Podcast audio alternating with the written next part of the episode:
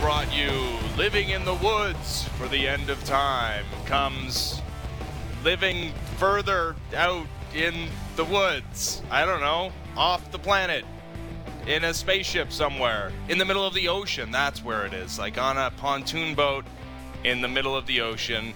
Uh, you ever heard of Point Nemo? It's it's the the place in the Pacific Ocean that is closer to the International Space Station when it flies Yeah. overhead than it is from any point uh, on Earth. Yeah, I I, don't believe that's- that's true. By the way, It I is just true. need- It- I don't, no, but. I don't believe It's it. big I- it's a big ocean. It's a huge. yeah, I, I know, but You- I still don't believe yeah. that. No, you'll you'll you'll believe it when you live there. When you No. take your little you take your little raft, No. You dinghy. put- you- yeah, your little dinghy, and then you you set up shop at Point Nemo. Oh. JD Bunkis, how I you need to see the now? tape measurer. I need to see them get a tape measurer and show me No, hard evidence that there's a place on Earth that's farther from land and space. I don't Yep. believe it. I'll never believe it's it. low low level space, but No, you, low level space. Yeah. How, it's not space then. It's not space. It's barely space. It is. it's truly barely space, but it is mm. space. I, I'm, Listen, I'm not I- buying it. I'm not it's not that it. long ago. I went on a Point Nemo deep dive, so yeah, Yeah. I, I got all my Point Nemo um, information that I can Oh, yeah. hand over Oh, to you yeah. now to your new home in Point Nemo, where you will live away from all the Habs fans. No, I'm are sure now in the Stanley Cup final. I'm sure your research is just uh, impeccable Really on the yes. subject matter. Uh, Wikipedia. Um, what is Point Nemo? Now, I And watched some you- YouTube videos. Yeah. Okay. Yeah. Oh, you watch some YouTube videos and That's they're like, right. "Oh, it's far. f- It's far from land, eh?" And and then you go, Don't lash out. Wow, wow, it's far from land. I'm I not your watched a. YouTube video. What was the YouTube video about? They they, they go out Point there. Nemo. No, they what what what's there to know? That's it. That's the That's point. it. Like that's it. That it's so they made a YouTube video about a thing that Yeah, it was a you just need. one. Yeah, yeah. video. It's it's far from land. End of video. yeah. Yeah, I hate it here. You'll know I, that. I, I don't know what to tell you, man. This is this sucks so much. But this sucks so much because you can never stop thinking about the Leafs. All you want to do is take your summer and go, "Hey, the Leafs." Normally, when the Leafs screw you, you can at least just be like, "Well, they sucked, and you don't need to care anymore." And now, let's all check it and enjoy a Stanley Cup Finals with two teams that there's no emotional investment in. We get to actually enjoy the hockey and some NBA finals and then bring on the Blue Jays, right? Go down to the ballpark, have yourself a Bud Light, sit in the sun, roast, and normally watch a bad team. Not this year though. And this is the just the the kick that keeps on kicking. It's hmm. just lingering. It won't stop. I this is the worst part. I've basically gotten Stockholm syndrome now because all I've been doing is watching Habs games and it's hard to watch a team play this way with the players they have and not start to like them a little bit and go, "Man, I'm so happy for Carey Price. He's the best goalie of my generation. He plays the position I care the most about. He is a superstar in every way. Like I'm just enamored with the guy. Shea Weber, I was one of the only people on the planet who didn't hate the Shea Weber trade in the first place and said, that guy is actually really good, and I don't know why Montreal Canadiens fans, who are now celebrating him daily, all hate this trade so vehemently. And I'm happy to see that guy do that. Cole Caufield is incredible. How could you not be enjoying watching Cole Caufield? That goal was spectacular. Mm-hmm. And you remember that he's ju- he didn't even play the first game as a, as a Stanley Cup playoffs this year. Like that guy was sitting down. How could you not at least respect and admire what this Habs team does? They're so gutty and what I love about them maybe more than anything other than Carey Price because I just I, as much as I want the Habs to not win Stanley Cups, I do love Carey Price. Like I just don't know how you couldn't if you're a Canadian hockey fan or you're just a hockey fan in general. He's a stud. Like who doesn't at least respect Carey Price? But they're so comfortable in these games. I thought Craig Simpson nailed it last night. Listening to Simmer talk about how Vegas looks frustrated, and even when the game was tied, that it felt like Montreal's game because they just sit in these contests where they're up a goal or it's tied, and they're so happy to just keep limiting your chances, keep you to the outside, not let you play the game you want to play, and knowing that they're eventually going to get a shot. And when they get that shot, they're nails and they come through with it. And they got all kinds of different guys who can do it. and they they play like a March Madness team that's just loose and having fun and all over other teams. I yeah, so I like this Habs team. I hate that I like this Habs team. It's an even worse part of the component about this. But mm-hmm. I even wondered how many people are listening to the show today. How many people are even like paying attention to stuff? To Point Nemo. Well, yeah, because I think that this is tough for Leafs fans, dude. Like, and and if I'm a Habs fan, I want to hear this. By the way, so yeah. Uh, like I don't want to just hear me come on and say how great it is. You want to know that this is inflicting pains with I don't know if it's your rival or your regional rival, mm-hmm. because it does. It does, it does, it does. Now we're back into having these horrific conversations about does this make it better or worse for the Leafs? And you go, it's all bad. there was never anything that was going to come from this that made it better. Uh, like, what, you feel better about the Leafs now? I don't know how you could get there. Uh, you have to keep watching the Habs fans dance on your grave, have a summer that you hoped you would be having.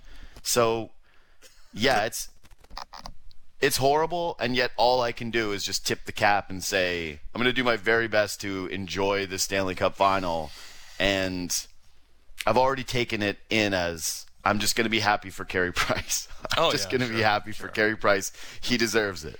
Sure, sure, sure, sure. It was uh, a month ago yesterday, by the way. Uh, Leafs won four nothing in Game Four to take a three-one series lead on the. See, it feels like it's been five years. Like I, it really yeah. does. It feels like we've been doing this for five years. Just pain show for five years, and it was a month ago. You're saying so? Yeah.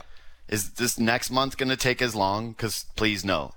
No, no, no, no. There's only one series left, uh, so you only have to see uh, two more weeks of hockey. Um, but yes, a, a, team that is full credit for being here. It's also interesting to see the discussion surrounding the Vegas Golden Knights, who basically the same thing happened to them that happened to the Leafs. Like their best scores, their top scores. It's really worse than the Leafs in many respects. I mean, the Leafs won three games off the Montreal Canadiens. Mm-hmm. Knights only won two. Mark Stone zero points, like not zero goals, zero points. Max mm-hmm. Pacioretty one goal. Mm-hmm. Marchessault, one assist. That's it. I, Carl- I, I, stand by my take. Marchessault was on the take. Like that guy. that guy. I, I cannot believe how bad that guy was in this series. I, I have not seen a guy play that poorly maybe ever. Uh, like yeah. I every time he was on the ice, I'm like, what dumb thing is this guy gonna do now? What bad thing is this guy going to do now? And every time I thought it, he did something that I, I was like, well, there, well, there it is. Oh, wow. Way to go, Marchessault. Way to miss the net by 100 feet again. Sorry. No, he just particularly stuck out to me, like as you can tell. I had I, how many texts did I text in the group chat about oh, Marchessault? Yes. Yeah. Man, you seem to know that he has a, a cottage in Chelsea, I guess, or the, the theoretical cottage in oh, Chelsea. Buddy, that guy. Guess what? Any Habs fans he sees over the summer at the cottage when he goes back to Quebec, they're going to be like, "Thank you, Jonathan. Thank you. Like you did your job for the for Quebec." Mm. He's like, "I know. I did it. Like that's it. He's great. He's a hero in Quebec." No, best player, is, best player on the Habs, Jonathan Marchessault. It's it's funny when you do this. And I did it with the Sharks thing, right? And even during that era of San Jose Sharks being a good team that makes the playoffs and makes you know, not super deep playoff runs until they made that cup final against the Pittsburgh Penguins. Uh, but they were perennial losers, and Sharks fans were so downtrodden and beaten up where you were a Leaf fan, you couldn't even get to the playoffs for forever. And when you mm-hmm. got there, you couldn't even win around. You're like, oh, can we please trade? Can we trade a hundred times out of a hundred? But it is interesting to see some of the questions being thrown at the Vegas Golden Knights and some of the narrative surrounding that team, how similar they are to the Leafs. And I guess it's just what this Montreal Canadiens team does to you. But it's, hey, you're, I get it. Like, Phil Danault, holy cow, may, can you be in the Conn Smythe discussion with like no points and no goals? Uh, Small victories, has, by the way, unrestricted free agent. And like, okay, so I, that's good. I hope he asked for ten million dollars. like he's so good. He's so good. We got to keep gassing up Phil Danault just every day. You know what? This guy, pizza guy. Hey, you got to give this Yeah. guy money for more pizzas. Well, He- maybe that's how they're going to skirt the salary cap, though, right? They're going to be like, "Hey, we give you a million dollars a year over eight years, but you make another twenty a year from Yeah. Pizza Pizza in endorsement deals."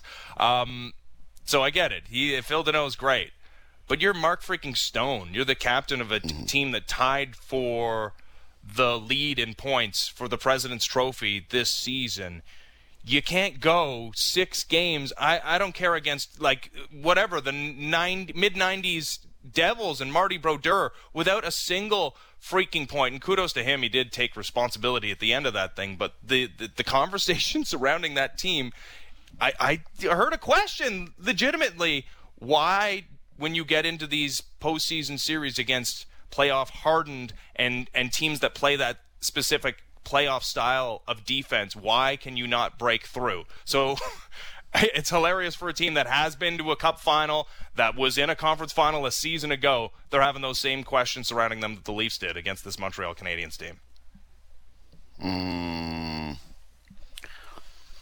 I don't think the Leafs would have those same questions if they uh, had had what the Golden Knights have done. I'm just saying, I I don't feel that comfortable comparing the two teams in terms of the level of success. I, I ugh.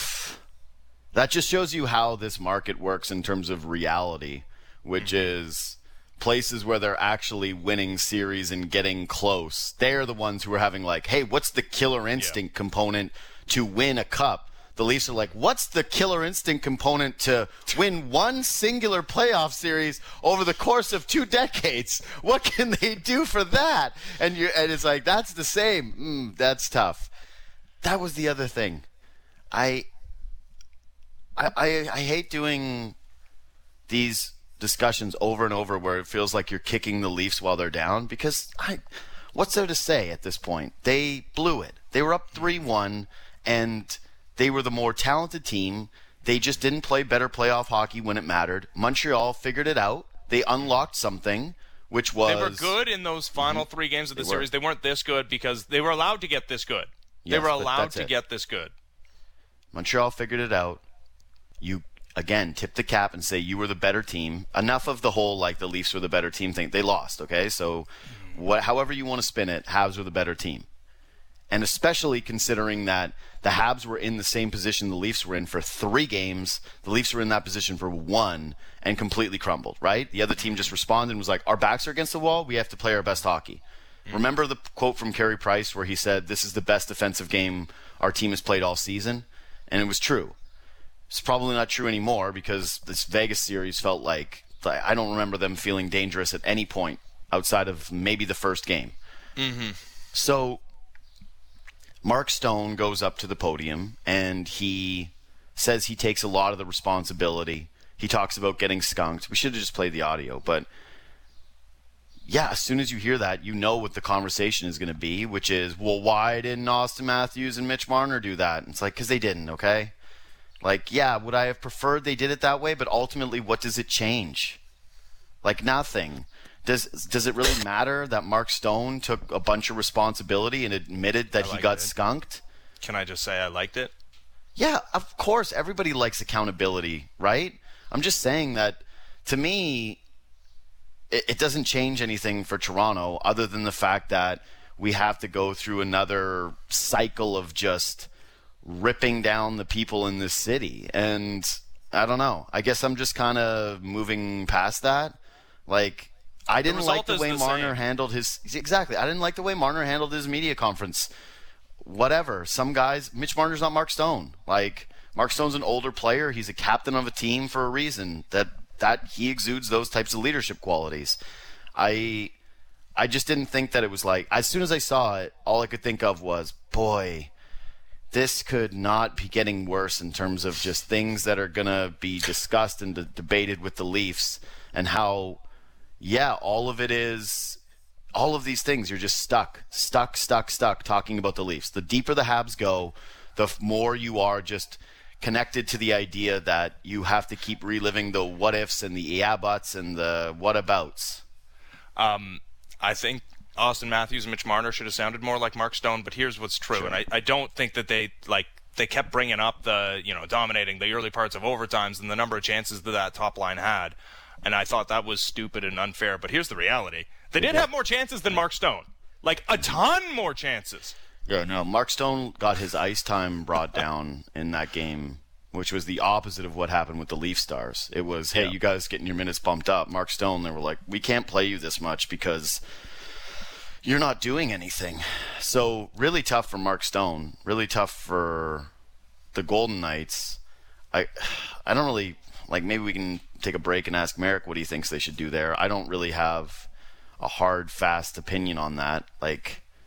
I at this point you got to believe that they've they're going to what move off one of the goalies and try to oh, yeah, add sure. s- salary to the forward groups. That it turns out that all the castaways from other organizations mm-hmm. maybe are not the actually best guys. I don't know, but yeah, the Habs are awesome, and they've got an awesome playoff team. And I, I truly, truly, truly believe that they're going to win the Stanley Cup.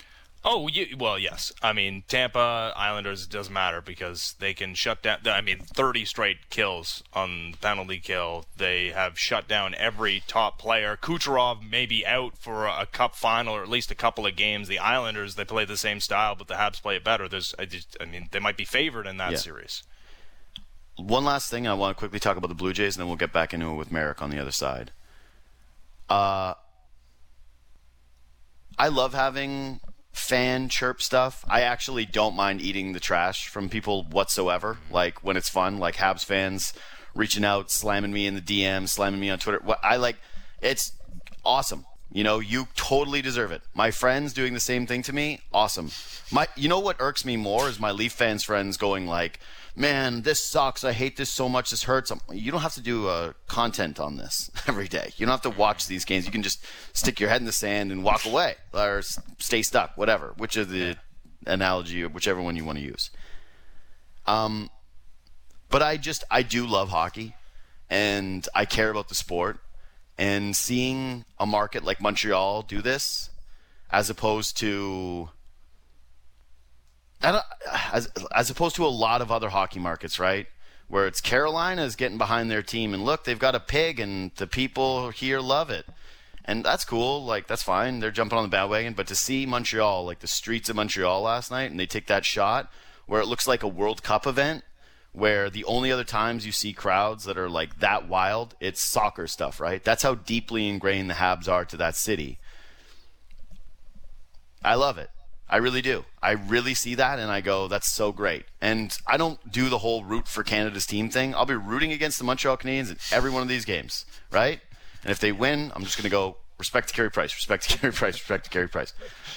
But it is nice. It, it was just nice to see that. Like I, I watched the celebrations last night as long as I could. I was staying with Sportsnet Connect or Central, and I wanted to, yeah, see those people enjoying their moment. And yeah, obviously people are gonna dunk on them because some of it got out of hand, but that's just what happens. And people are pent up from a pandemic and being stuck inside and having this huge release all at once. And I just, um, yeah, I, I, I am, I'm, I'm happy for that city, man. I really am. That's nice. Well, here's here's good news. The Islanders also have great fans, so uh, it'll be a, an absolute celebration as they shut that building down when they win the Stanley Cup Yeah, that the be- Montreal the- Canadiens. the So sweater battle, the sweater battle, the histories, the yeah, it almost feels like it's a lot like the stars are aligning here to have these two fan bases go against one it. another in I'm one for one it. games, all Stanley Cup Finals, and everyone's like, "Wait, wasn't this the skill league?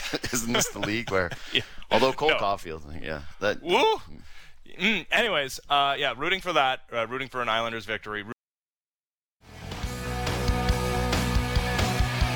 All right, Montreal Canadiens, first team uh, from this country into a Stanley Cup final since 2011. Yay! Uh, let's talk to Jeff Marek of Hockey Central and 31 Thoughts on the line right now. What's up? What's up, Jeffrey? Yay! Wow. How's it going this morning, gentlemen? It's a wonderful time for Montreal Canadiens and their fans. It is. yeah. No, not picking it up. Yeah, no, there are fans Not- that not- not were all feeling it? texting me about how their team was the worst in the playoffs and how they sucked and how Bergevin needed to go and how Carey Price was washed and how the Shea Weber contract was bad and uh, yeah, no, Yeah. those fans totally deserved it. That and they didn't definitely have all those takes the when they were down three one. Yes, of course. So, anyway, so, uh, Yeah, I know. It Down three to one to the Maple Leafs. Everybody was going to go. Everyone's getting fired. Everyone's getting traded, rebuild, and now all of a sudden, this is the '77 Montreal Canadiens. I know, but this is sports. We all know, what we signed up for. Yeah, of course. This is social media. We know what we signed up for. It's okay. buddy, I hope with all of my heart that next year people are going, and you said trade Mitch Marner, and now he's winning the Conn Smythe. And I'm like, that's right. You know, I never doubted it for a second. So, yes, of course, being a sports fan is being reactionary. Ben and I talk about this all the time how Yes. people now, with the advent of the internet or whatever, you want to like crystallize these opinions and go like, well, you said this at one point. It's like, yeah, yeah, I don't care. I say a lot of things. I say a lot of things I don't really believe, uh, and I also say a lot of things that I don't really think out. So who cares? But yeah, I I said it, man. I, I'm tipping the cap to the Habs. They've done this incredibly well. I, I want to start with Vegas though because we I, I had we had CJ on I think it maybe was yesterday and I asked him you know what narratives he was most interested in with the potential outcomes of these series and one of the scenarios I outlined to him was are the Vegas Golden Knights actually a, ch- a tortured franchise if they lose this? Because the natural inclination for anybody who's like a Leaf fan is what are you talking about? We're tortured. They're actually winning series. They're actually going deep in the playoffs. But now to have this, an exit where a guy who I was comparing to Pavel Datsyuk gets zero points in the entire series, your leader, and just they get stymied this way, where they looked broken so early in the series, where they have this this moment, the Marc Andre Fleury turnover that you got to sit with all off season. Like I kind of think that they are. We are at five years in, right? And we're talking about do they need to tear it down? do they need to do something here? Uh, I'm not. I don't think anyone is going to, or anyone should, feel bad about the Vegas Golden Knights, or you know, uh, have a Well, pity party fans. for the for the Vegas Golden. And I don't think anyone in general. Think about it, Stanley Cup final, year one, great first round, year two, uh, conference final, year three, conference final, year four. Should you feel sorry for this organization? Should we be talking about this organization being tortured? Or should we talk about this organization wildly exceeding any expectations? Now, the, the interesting thing about the interesting thing about Vegas is, and I don't know where I'm at on this, because I like I like teams that kind of do it their own way and try to float conventional wisdom about things like roster construction. But I'm going to give you four names. Okay? I'm going to give you four names. And you tell me what comes to mind right away when I give you these four names mm-hmm.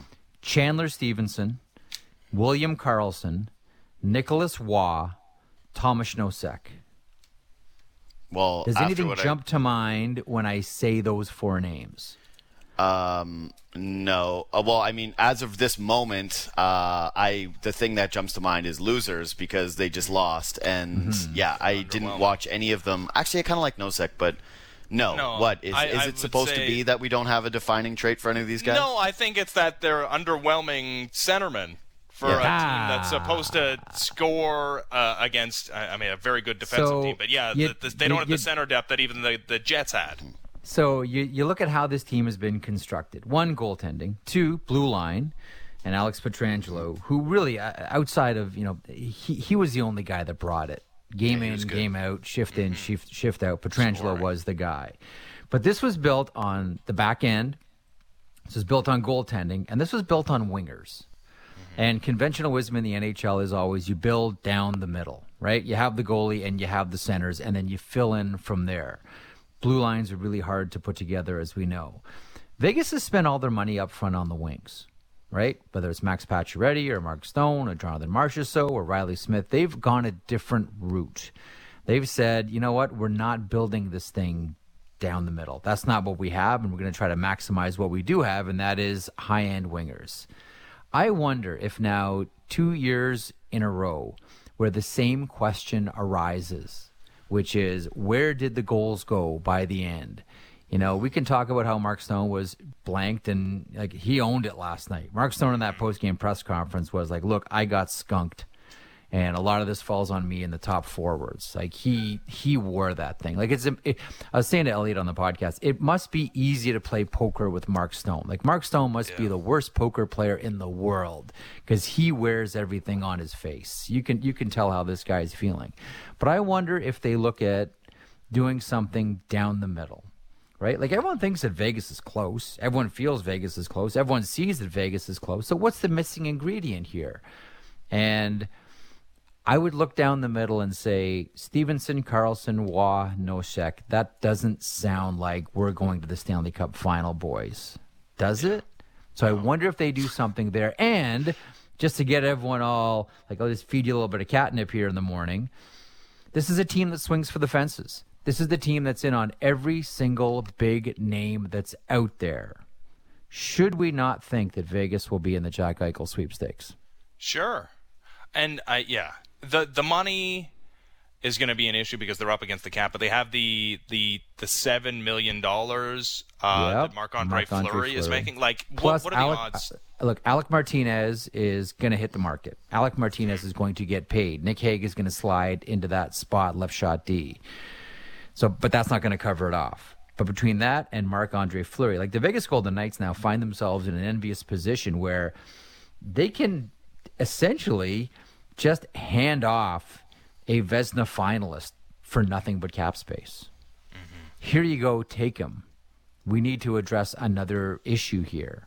I don't know. Like I, I, I, I don't know if at the end of it, Jack Eichel uh, is a solution or the solution for the Vegas Golden Knights. All we do know about Vegas is they swing for the fences. They're in on all the big names, and Jack Eichel is the biggest one out there right now. No reason to believe that they won't be in those sweepstakes.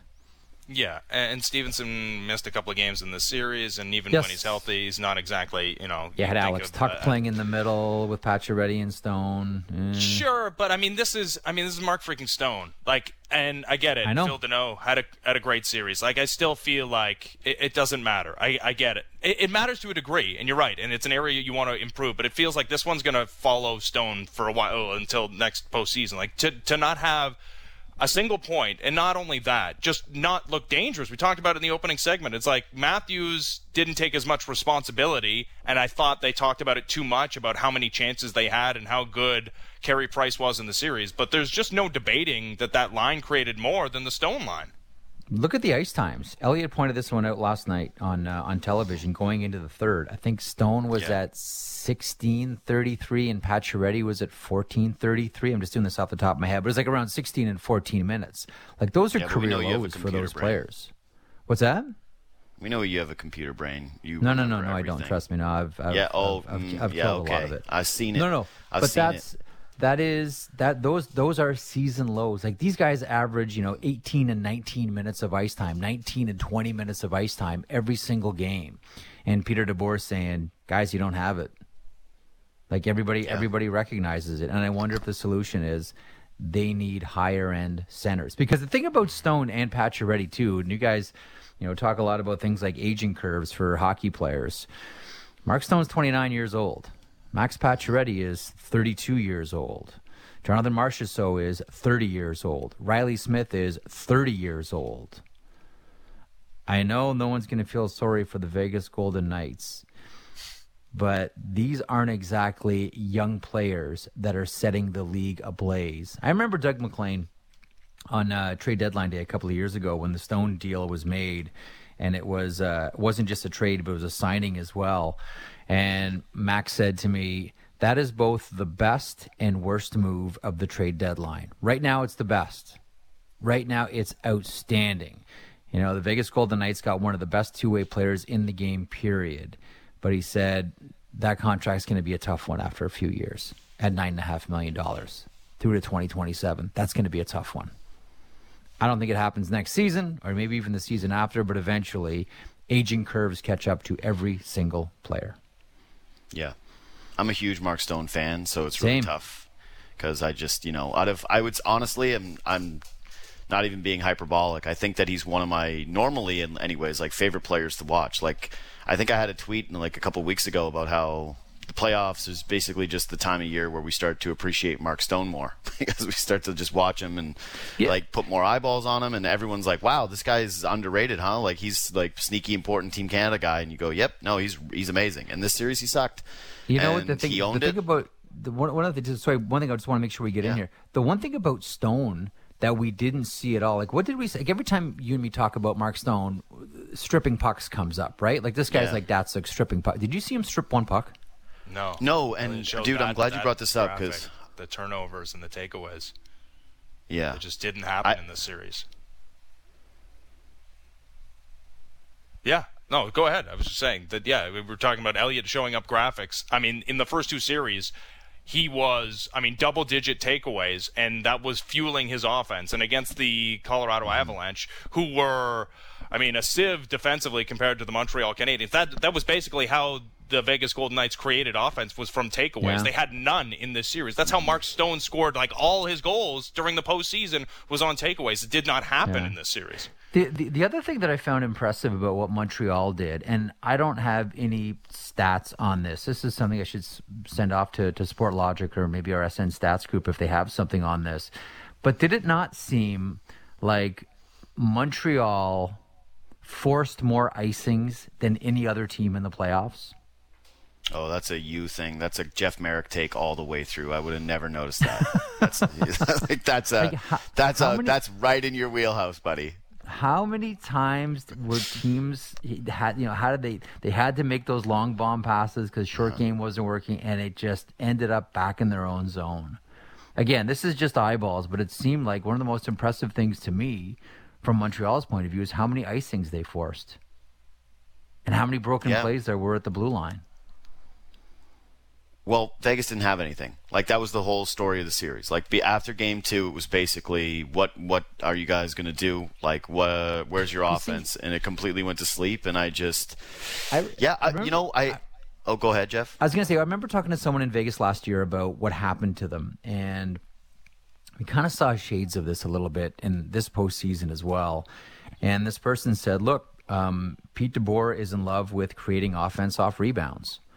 Like they'll take low percentage shots from the point, they'll take low percentage shots from the outside, but the goal is to make the rebound. That's what Pete DeBoer's system is slash was based on, but it wasn't there." It wasn't there because of the goalie, and it wasn't there because of the defenseman in front of Carey Price, and they weren't able to adjust and play a different, uh, play a different way. But you know, the guys were showing it yesterday on television. The low percentage shots from the point. Well, that's fine.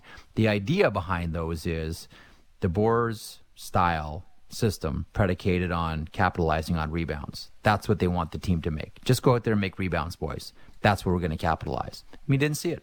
Didn't see it against the Habs at all. So now I got to segue to the next thing I wanted to talk to you about, and I can do it in three different ways. One is like we're talking about guys who the, the the guys I like in the playoffs are guys who can impose their will, and that's why it's usually that I love Mark Stone is like he's an impose your will player, and he wasn't able to do that in this series. Um, he's someone where we're talking about potentially his contract turning out to be bad. And why couldn't Vegas get shots and rebounds in front of the net? Well, because of a guy who imposed his will, because of a guy who we talked about having a bad contract, and someday the contract is going to be bad. And the guy who took away that front of the net, who's Shea Weber. And I'm watching this thing. He, I felt like he imposed his will all series long, like where it's just this guy is just a beast. He scores the goal that like gets things going, and it's just you know mm-hmm. it's a, it's a Shea Weber clapper this guy's never won a Norris before, and I remember like I I've, this is going to be a two part question for you. One mm-hmm. is, does the Stanley Cup make him now a lock? There's no debate anymore. He's in the Hall of Fame. And two, can you remember a worse take, like something that ho- held up worse than like a consensus take in hockey than the PK Subban for Shea Weber trade is a disaster? Uh, disaster was too strong. I wonder how we'd be feeling about it if PK Subban didn't get injured, didn't significantly hurt his back. That's that's that's the one caveat to this thing that we all always have to to keep in mind. Um, but the the issue with Shea, with with Shea Weber for PK Subban was the one problem that Montreal found right away is the minute they traded PK Subban, they needed to find someone that could break the puck out because that's not Shea Weber's game. whatsoever. Shea Weber's big, strong, tough defenseman in front of the net, down low, with a booming shot that's going to dominate on the power play, specifically when he drops down from the point a little bit for the uh, for the one timer. To me, one of the guys that makes that whole blue line work is Jeff Petry. Petry's that breaks the puck out. Period. That's the guy. Like I know we talk a lot about you know Chiarot, and then we talk a lot about the size, and these guys are all like six four and six five. You know, Petry's not a small guy. He's six two or six three. He just doesn't play like those other guys, but he has something that the rest of the, the, the blue line doesn't have, and that's the ability to break the puck out. That's him. That's that's Petry. He is the most unique player on that blue line. Um, but again, I don't think we should expect Weber to be something that he's not. Like that's the thing. Like you get to a certain spot in your career, and you're just comfortable with who you are and what you do. And Weber's been living in that pocket for a long time, and he's really good at it. And it doesn't seem it doesn't seem to bother him that he's hurt. Like that's what you always talk about this time of year. Like guys that are bothered by pain, he doesn't seem bothered by pain at all. Like we're gonna find like all the big, and that's another thing too. We should, even though Mark Stone said he wasn't hurt yesterday, I don't know that I believe that from Mark Stone. That's Like, such I a know, harsh like, question if he's actually not hurt. It's like, you I suck know. so bad. You must have been hurt, right? Gotta like, be no, hurt, no, I, I right? f- I feel fine. like, you know Weber's hurt. You know Weber's playing through a I- whole bunch of yeah. stuff right now. Like his at this point, like he's put in some some heavy long miles, and this 35 year old body's being you know held together sometimes with you know toothpaste and toothpicks here, like MacGyver style. You know, trying to to keep this thing going. He does not seem to be bothered at all by pain. Well, That and maybe one of the most impressive things about Weber. No doubt, and and probably that's the reason why he only had three points in the 16 playoff games previous to yesterday and his first goal of the postseason. But maybe that's a sign of him like getting healthier, and even more reason to believe in the Montreal Canadiens going into the final that they've gotten nothing. Like they kept throwing up the stats of the points produced by the blue lines between these two teams in this series, and and Pietrangelo was a huge part of that for Vegas. But that Montreal's got nothing, and not that they're built to to get a ton from the blue line, but that guy's supposed to produce points, especially on the power play. Like on occasion, that they've gotten nothing from him. Mostly, you would mm-hmm. think because of the injury to start the postseason, that maybe he's getting healthy at the perfect time for them. It's a scary proposition. It is. You know, one of the great things that, that we've seen from Montreal in this run is, and you know, the stats come out like almost right away after the game is over.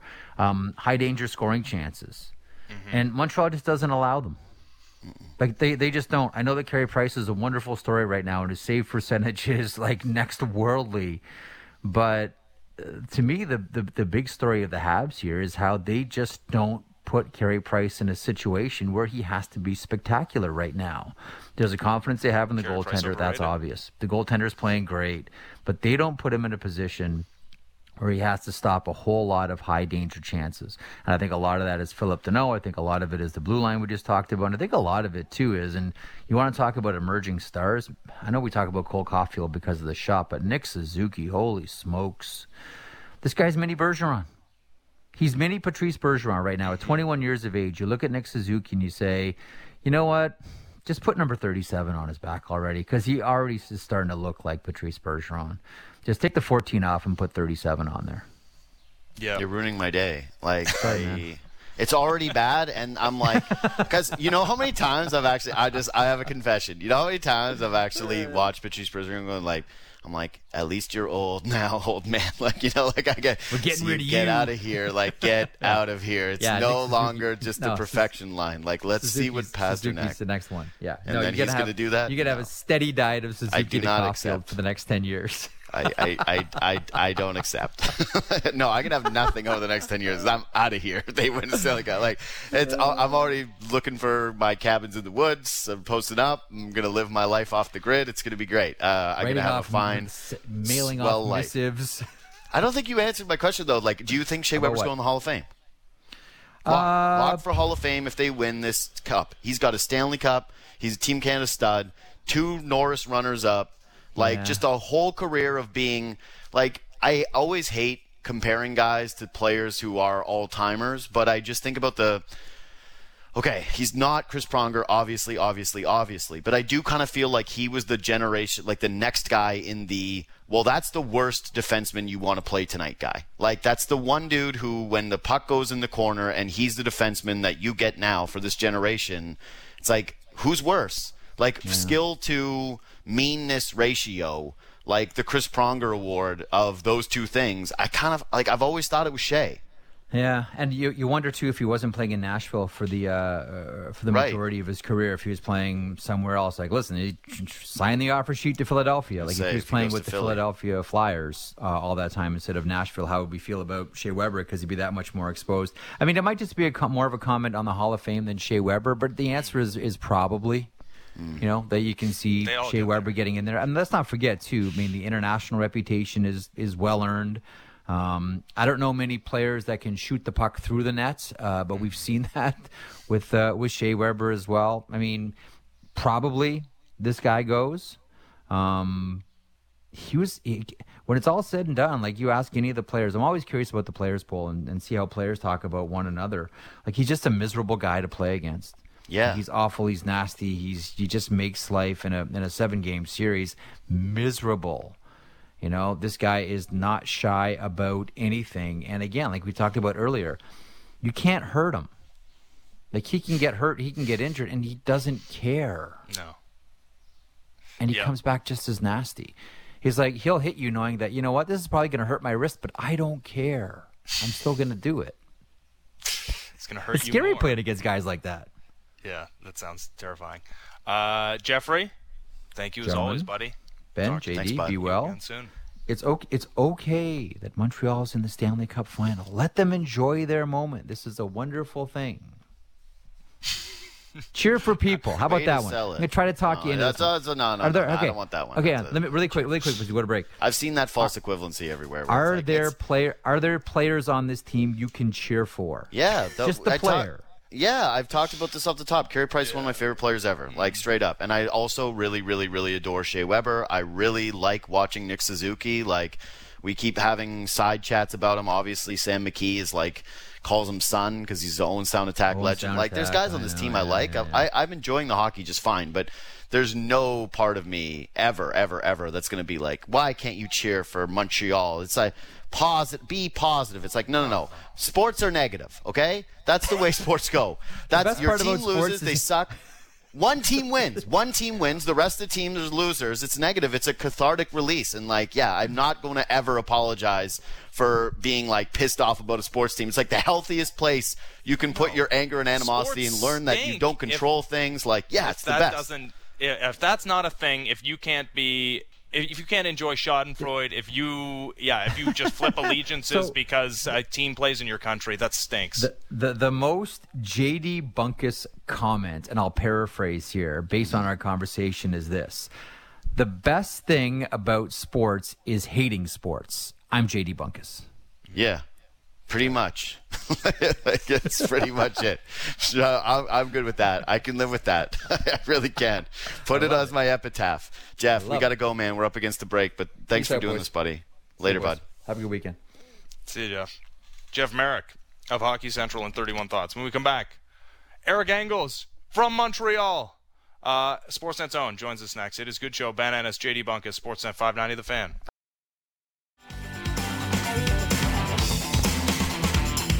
Guest six minutes ago tweeted day off today, and then a bunch of stuff thanking uh, people who followed him. Rightly so. It was a nice tweet. But the, the first part caught my eye because we're going to bother him on his day off after an incredible job covering the Stanley Cup semifinal series, getting ready for a Stanley Cup final mm-hmm. series. He's also going to cover from Montreal, where the party is still raging, I imagine. Eric Engels of Sportsnet on the line. Sorry for bothering you on your day off, Eric. Well deserved day off, too. You guys are never bothering me. It's always a pleasure to be with you. Hey, I, well, first question is just: Do you know any? Is there any buzz about more fans getting into the Bell Center for the Cup final? As of right now, no. But I do believe that the Canadiens are going to work hard between now and games three and four to get that number up. I don't know how dramatically it'll spike. I think what people need to realize here is that, you know, the Bell Center they're setting things up to manage things accordingly so that they can get people in and out of the building in the safest way possible. And I like, I'm as someone who's double vaccinated and someone who sees the light at the end of the tunnel and the case numbers in Quebec and all the progress that we've made, I really do appreciate the push and everyone feeling as though okay, it's enough. It's time to like just let everyone back in and this and that. But you know, I think the government and their responsibility is to ensure that we don't take a step backwards from this point, and they don't want to be making exceptions to the rules that they've put in place. So I guess we'll see. Uh, hopefully, things continue to progress in the in the same way here, and and we get there. If, if for whatever reason it does open up and that many more people are allowed in the building, um, it'll be a sign that we're continuing to move in the right direction. Yeah, um, I I get it. I, I feel for fans right now. I feel for everybody that's watching these games, or that you know you can't get in there and you still feel like you're being held back. And uh, we all agree, like, listen, you got to do whatever the the mo you got to be safe, right? You got to balance practicality with safety. And I, I do hope that more fans get in that building. I only keep thinking about this like, hey, uh, if you have more fans in here, can you not do it in a safe way? Like everybody's obviously piling into whatever I don't know patio they can. Saw the people outside. People are going to be pounding into houses. Like it's the, it's the Habs in the Stanley Cup final. Like people are going to be celebrating together. And yeah, last night was a scene. It was just it was incredible to watch. It was weird to watch though, living in Canada, where you're like, wow, crowds. well, d- don't feel too bad for them. Think of every fan base and what they've said about what yeah. they would sacrifice to see their oh, team win the Stanley Cup. So, oh, I don't feel that bad. You know, no, it's been uh, it, it, it was uh, a lunacy type scene yeah. outside the Bell Center last night, but outside of a few cop cars getting flipped and uh, a few people arrested, uh, the city didn't burn. So that was good to see. And uh, there's more. There's more in store for for the city. Yeah, listen, cop car twos. That's what you. That's what happens. All right. it's like it's government money anyway. That's, that's, that was those people's cars anyways. They ruined their own cars. That's what they did. Um, yeah, what was that scene like? Because I saw people tweeting like they weren't letting fans out of the Bell Center. Like, how long did that? How long did that take to get people out? Like, yeah, just what was it like last night? Just the pandemonium, the mayhem, like everything involved. Because it just looked it looked amazing. Yeah, it, you know, it was about a 20, 30, 20 to 30 minute delay to get people out of the building safely. A, because they have a protocol to, to let people out of the building so that they're not all in the hallways at the same time but B, because they wanted to ensure that the mob outside the Bell Center started to move a little bit north away from the building and create an opportunity for people to get out safely. I thought they handled it really well, obviously planned really well.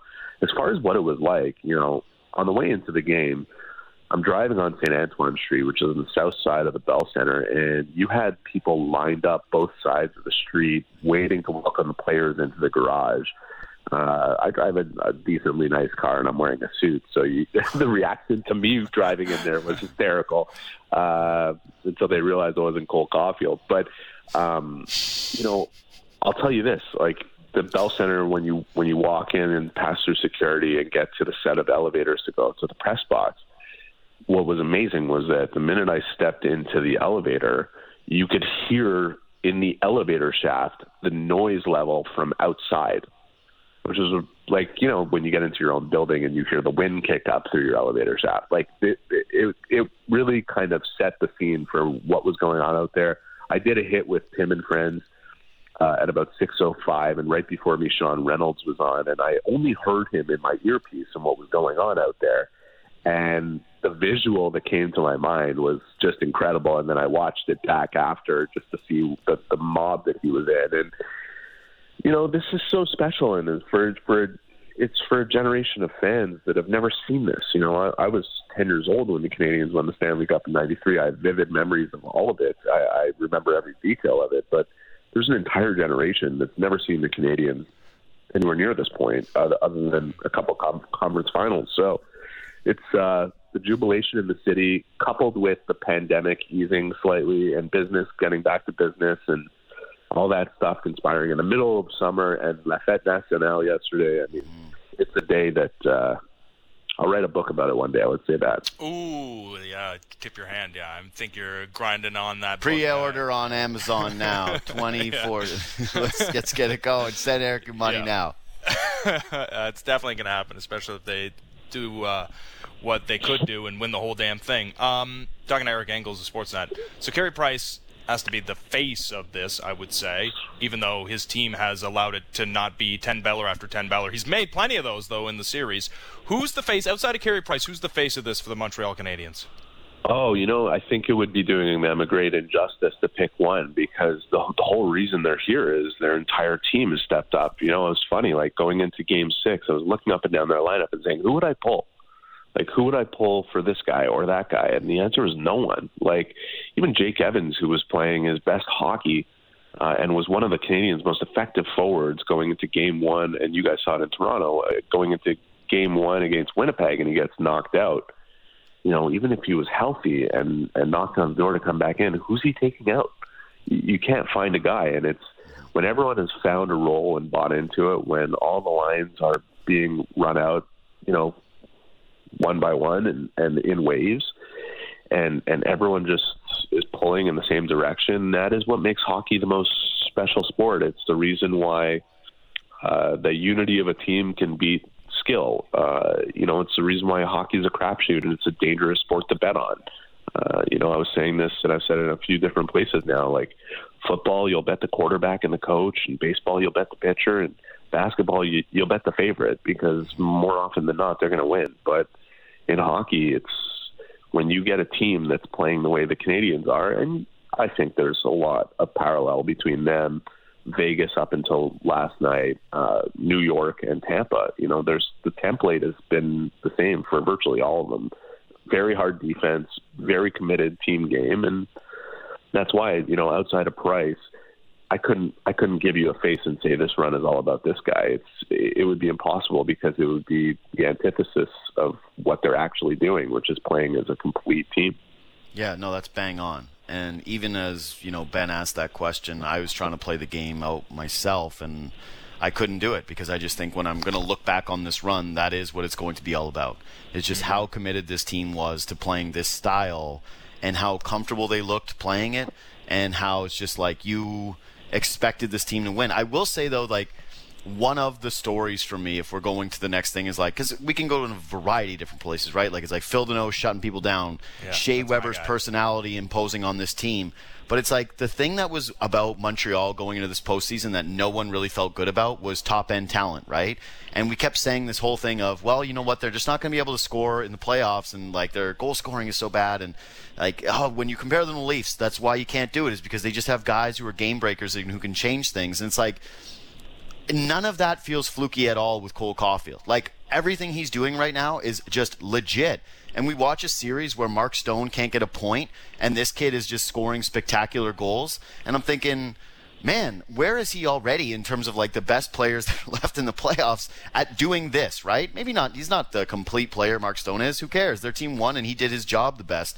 I, I really do feel like one of the biggest stories, or one of the things I'm going to think about, is how this kid, and I know Suzuki's been great and they've had other guys that have contributed, but this kid in particular just stepped in and was immediately the exact thing that they needed at the exact time they needed it. Yeah, they might have been able to use it a couple of games earlier when he was sitting watching from the Toronto press box. But yeah, your point is so longer? yeah, your your point is so well made. And um, you know, I watched Caufield play about forty to fifty games before he came to the NHL, and I really thought that a lot of people were getting what he's about wrong. Uh, I had kind of a unique glimpse of that, and speaking to a bunch of people who knew him well and dissecting his game. And I think a lot of people said this kid is just a sniper, and that's that's a huge mistake, and and it's a big misunderstanding of what his actual skill set is. His hockey sense is absolutely elite. And one of the things that I think he does best is he puts himself in motion in transition. Um, and what I mean by that is he reads transition better than most players in the NHL.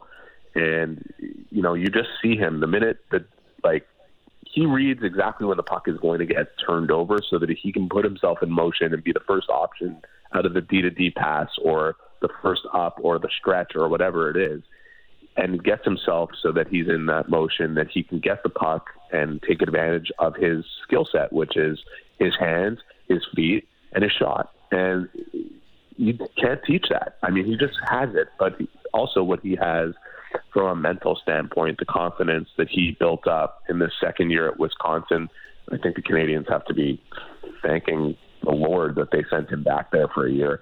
What a development year this was for him. Um, the confidence that he built up at the World Junior, where everyone was looking at him saying, "Well, he didn't put up the crazy points." He played amazing there. If you objectively watched him play in that tournament, he was unbelievable. Yeah, he didn't score the way everybody expected him to, but he played. He did exactly what I'm talking about, where people should have recognized what the rounded kind of skill set was with him. And I was kind of laughing watching last night, just saying to myself, like, I, I wrote like six articles in a row during March or whenever it was where the Canadiens had a roster crunch and they couldn't find a way to get him into the lineup. And I'm just saying, like, just do whatever you have to get this kid in. And I remember Canadian fans at the time were like tweeting at me all the time, "Don't play him, you're going to ruin him, and don't put him in this environment." And I'm thinking, like, what environment? You have like Corey Perry, Eric yeah. Staal, Shea Weber, and Carey Price in this room. Nothing is going to ruin this kid. You don't know anything about this kid. He's a star, and he's going to be a star. He's going to be a superstar. He's already a star right now. I mean, I think he's. I've felt for the last couple of years that he's a tremendous player, and he just has the whole package. And when you're a guy like Tyler Toffoli go on the Players Tribune and say he has the it factor, mm-hmm. um, you got to listen to that. Dude, um, one of the like we're having a tough time adjusting to certain things as sports fans, right? And we have takes that we grew up with that don't really apply now. And I'm not saying that there haven't been players that have been brought up too soon and exposed to too much, but look at just professional sports. Guys who are younger are getting called up. Guys are in their primes earlier. Like this is the deal now, and it's also not the eras where you know Cole Caufield walks in the dressing room. The guys are like hazing him to death. You know, like he's not fitting in with the team. All the other guys are young too, or there's at least a lot of other young guys that he's going to be able to fit in with seamlessly. Like that's not the issue. I actually look at this now when we're talking about environment stuff, and we, of course, man, this is Toronto, so we've been doing the compare and contrast thing, but it's just so I remember a younger, you know, more freewheeling Mitch Marner in the playoffs, and then you start to build up these demons and these scars, and all of a sudden you start to tighten up in these moments. And one of the things I love about the Habs young guys is like they've all just rolled over, like Nick Suzuki, crazy good junior career, to coming in here and it extending in the big stage in the big moment where the expectations were not insane in this market. And Cole Caufield, like you said, coming from college and just immediately going like, I'm a stud. I've never had a blip of feeling like I shouldn't be me. There's no need, reason to grip the stick too tight. Come in here, just start winning. Like all these guys, this is almost like the perfect development that you can ever have of getting this deep playoff experience, winning early, feeling confident, and being around a group of guys that, yeah, are winners like maybe not Stanley Cup winner in terms of like Carey Price, Shea Weber, but those guys have won a ton Starting and they are no winners. Pressure. Right, and and just having this like confidence just build you up, build you up, build you up. Like even if they don't win a Stanley Cup, you got to be feeling just uh, ecstatic about what you've seen from these guys in this big stage and knowing that they've built these reps of we're already those guys. We can do this. We're going to be comfortable in these games. We're yeah, we're we're going to have this forever.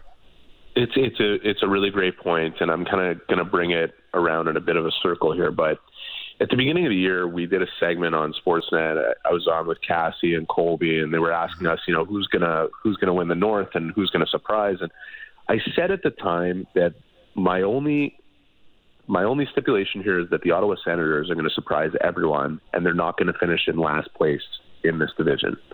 And everyone like flamed me for it, but my reasoning was is that because is because they finally brought in some key veterans. And yeah, on paper, you don't look at them and say, "Oh, Gudbranson and and Austin Watson, like these guys are going to help them win games on the ice."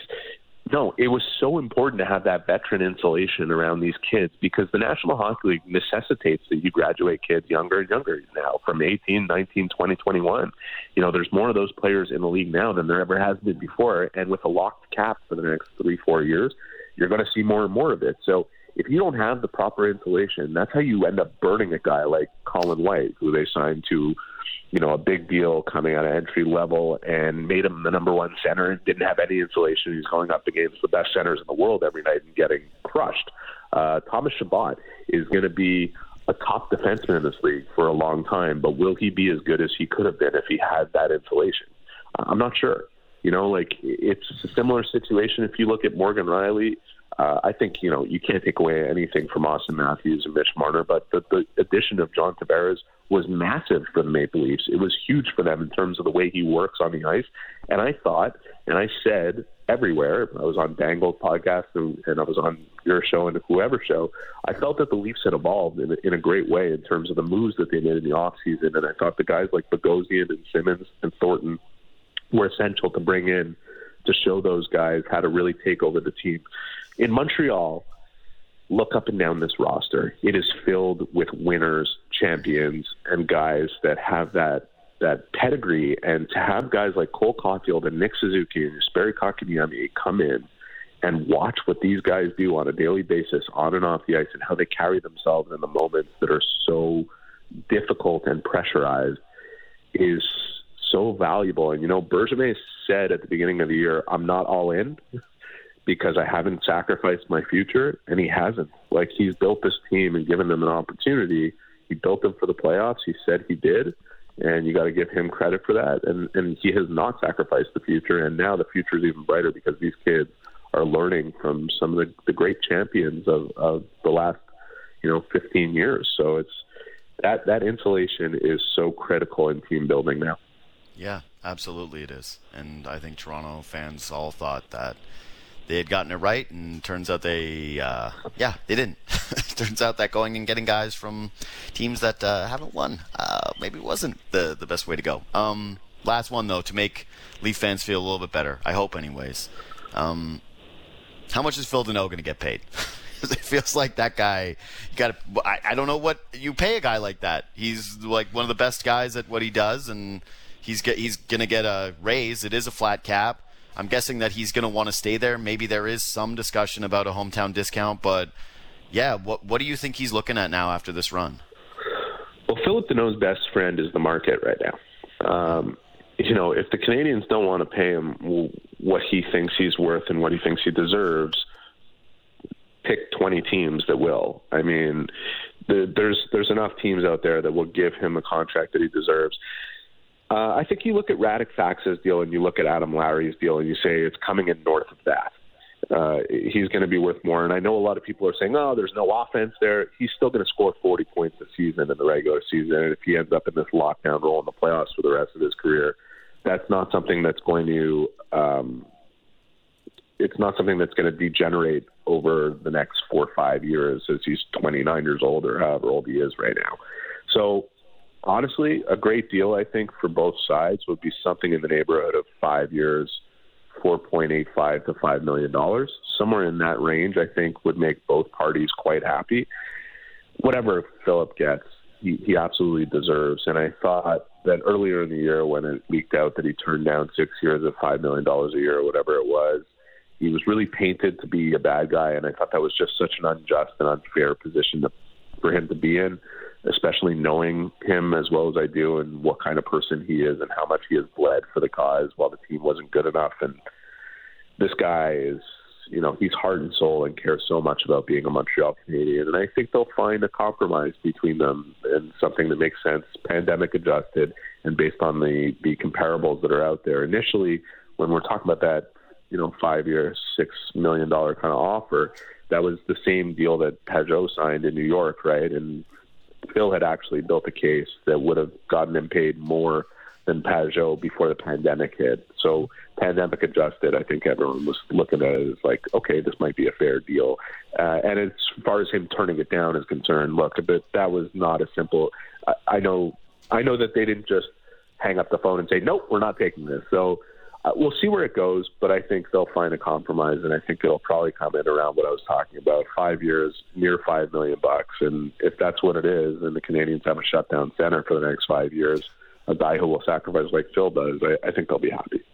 Yeah, you got to. I mean, no goals, three points through the entire postseason. You almost got to add to his stat line the goals that weren't scored by the Leafs top line and Mark Stone zero points throughout the course of the six games. He's series. been on for two. He's been on for two goals That's at stupid. five on five a game. It's impossible since game four of the of the and there was only two before that, but uh, four goals total playing against the best players that of each team. I mean, it's he's been unbelievable.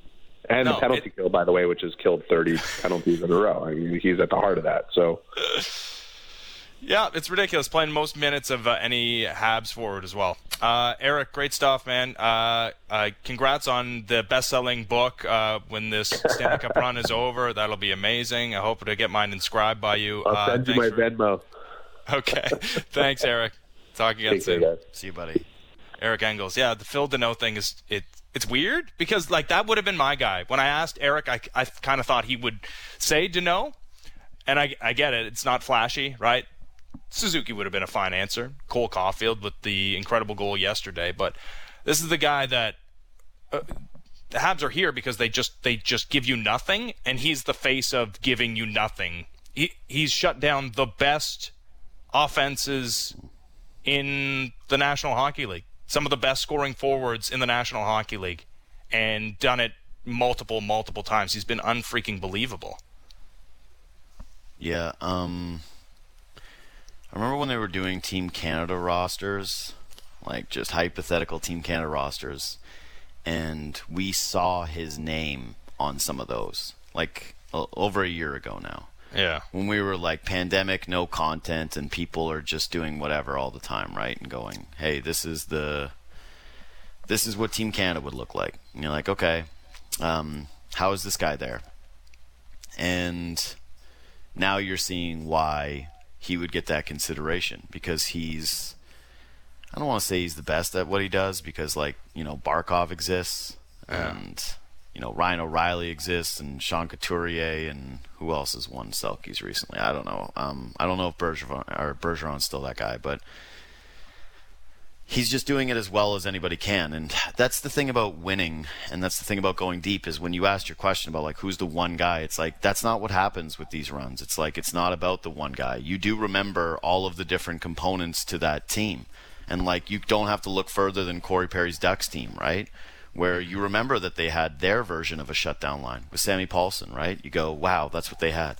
They had their blue liners, their stud Hall of Famers, obviously, but you don't think you're going to remember Shea Weber and Jeff Petry and the way that those two guys played, especially like throughout this run. It's just that's what happens. Is like everyone becomes immortalized. All of the guys that make impacts become the story because there's just so much story to go around. So I'm not really um like I don't know how anyone could be able to be like, well, this run was about X after this. It's like no, that's just it. Like unless you do a JS Giguère type run where it, like literally is all your goaltender, there's just so much room for narrative about everyone, and especially a team like this where it's like they're a team team. They're all the way a team. If they win at all, Carey Price is winning the Conn Smythe, though. That's it. Like there's No one guy.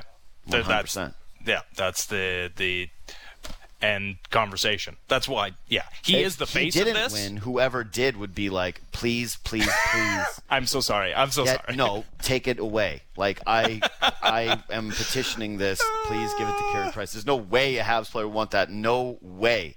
Yeah, Cole Yeah. Caufield. Cole Caufield, come get your Conn Smythe and just bro, grab it in front of Carey. No, no chance.